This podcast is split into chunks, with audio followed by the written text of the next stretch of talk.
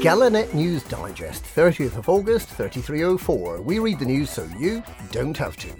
In this week's news, Boffin's bid to beat Cone Nebula ban. Socho Raiders blamed for Aegis retreat. Hate campaigner seeks federal office. Aisling and Jordan maintain radio silence. Tharg against humanity. Boffin's bid to beat Cone Nebula ban.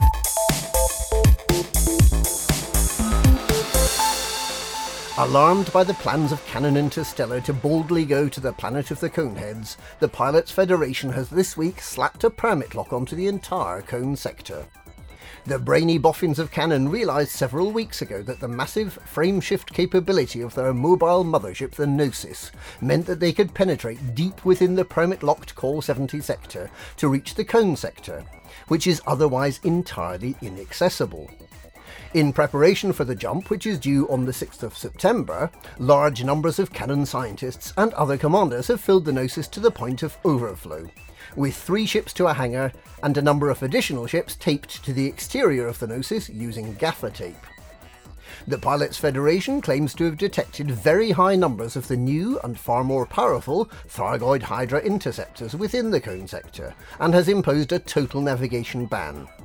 Dr. Arcanonn, the dome headed leader of the space scientists, has issued a defiant statement that the Gnosis will frameshift and be damned, and that the jump will take place as scheduled.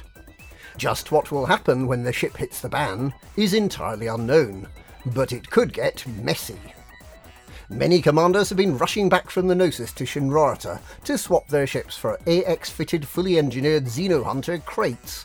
However, any explorers still planning to take fragile, shieldless, defenceless Explorer Condas into the Cone Nebula are urged to go right ahead and make Tharg's day. Socho Raiders blamed for Aegis retreat.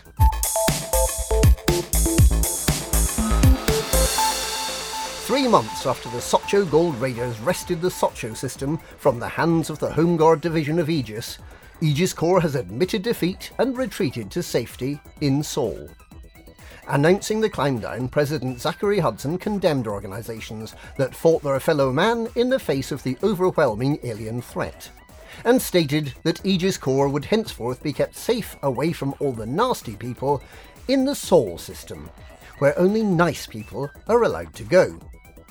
The President added that Aegis is supposed to be defending humanity, and being unkind to them would no longer be tolerated. Tharg the Mighty, Lord of Polaris, Emperor of the Col 70 sector, and Prince of the Pleiades, is reported to have ordered in a bucket of popcorn. Hate campaigner seeks federal office.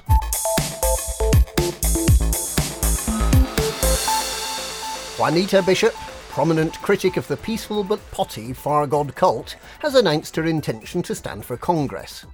Mrs. Bishop, who will run as an independent, believes she has a strong base of sympathisers in Federation systems, with broad approval for her message that the Thargoid worshippers should be eliminated.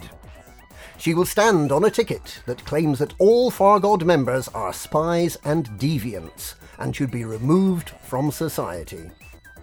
The Fargod cult members appear to be removing themselves from society pretty effectively without Mrs. Bishop's help.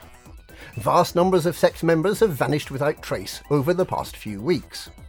However, Fargod sympathisers have a chance to express their support for the Thargoid lovers this week, with an appeal to deliver items of Thargoid origin to the Zavijar system.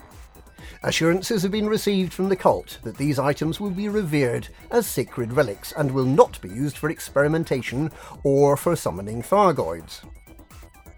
It's unclear whether the Thargoid cult members are aware of how the Thargoid hearts they seek are likely to be gathered by helpful commanders. Aisling and Jordan maintain radio silence.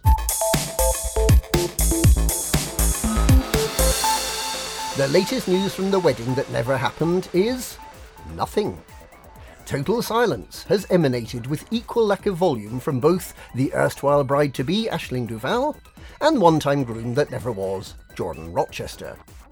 From the Imperial Palace and the Federal White House, there has been not a peep.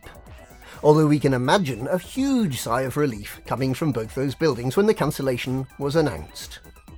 Others have been less Trappist.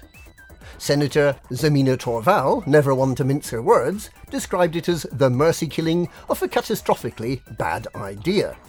Journalist Solomon Helios is sure of one thing. Whether the story of the wedding was a tragic love triangle or a political chess game that went badly wrong, it won't be long before publicity mad Princess Duval returns to the public spotlight she has made her own.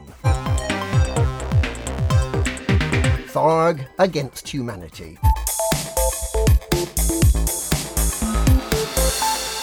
Tharg the Mighty has invented a new game. Tharg Against Humanity is an amusing parlour game in which players try to complete sentences in an amusing way using phrases written on the cards in their hand.